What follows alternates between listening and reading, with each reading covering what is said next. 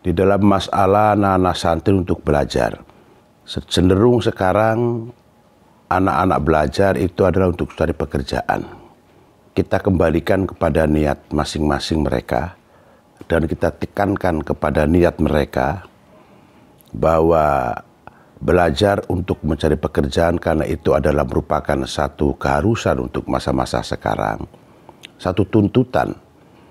Maka kami mengarahkan kepada para santri atau yang belajar di sekolah-sekolah untuk mencari pekerjaan, itu juga dengan niat yang baik, dengan tujuan yang baik, juga dengan cara mencari pekerjaan juga dengan yang baik. Maka kalau tiga cara atau tiga konsep ini dilaksanakan, itu insya Allah akan menjadi baik. Semuanya mengalir saja, semuanya alami saja. Karena untuk masa-masa sekarang, hal-hal semacam itu sudah harus kita hadapi. Kalau kita melihat konsep dari Imam Junaid al-Baghdadi, beliau adalah minas sufiyin. Beliau menyampaikan dalam satu kaidah tasawuf, la tatlub ta'aman bi ghairi syub'atin yabqa ju'an. Jangan sekali-kali kita itu mencari makanan yang tanpa syubhat. Kalau kita itu mencari makanan kemudian harus dengan syubhat atau menghilangkan sesuatu yang syubhat, maka jadilah dia kelaparan. Artinya apa? Kalau kita lihat dari kaidah itu, untuk sementara waktu biarlah. Tetapi kesananya kita akan berusaha untuk menghindari hal-hal semacam itu. Karena semua tuntutan-tuntutan masa sekarang itu adalah tuntutan yang harus kita laksanakan. Sebenarnya sangat penting sekali.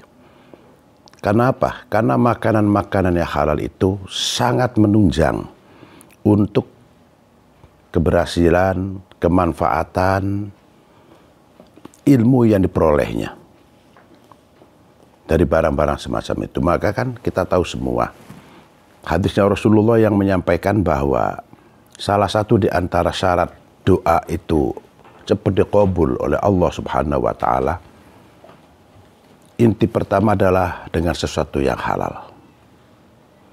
Kalau ada sesuatu yang tidak halal, maka doa kita akan susah untuk dikabul oleh Allah Subhanahu wa Taala.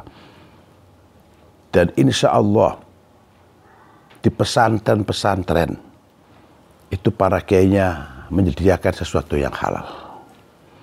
Maka kenapa kadang-kadang, bukan kadang-kadang, banyak sekali ya anak-anak santri yang notabene adalah dari kampung, nggak ngerti apa-apa, tapi kemudian dengan keberkahan rahmatnya Allah, karomahnya para kiai bisa menjadi orang yang benar-benar bermanfaat, berguna, panutan masyarakat.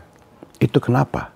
Faktor itu yang kadang dilupakan oleh orang, kehalalan, keberkahan, dan rahmat dari Allah Subhanahu wa Taala.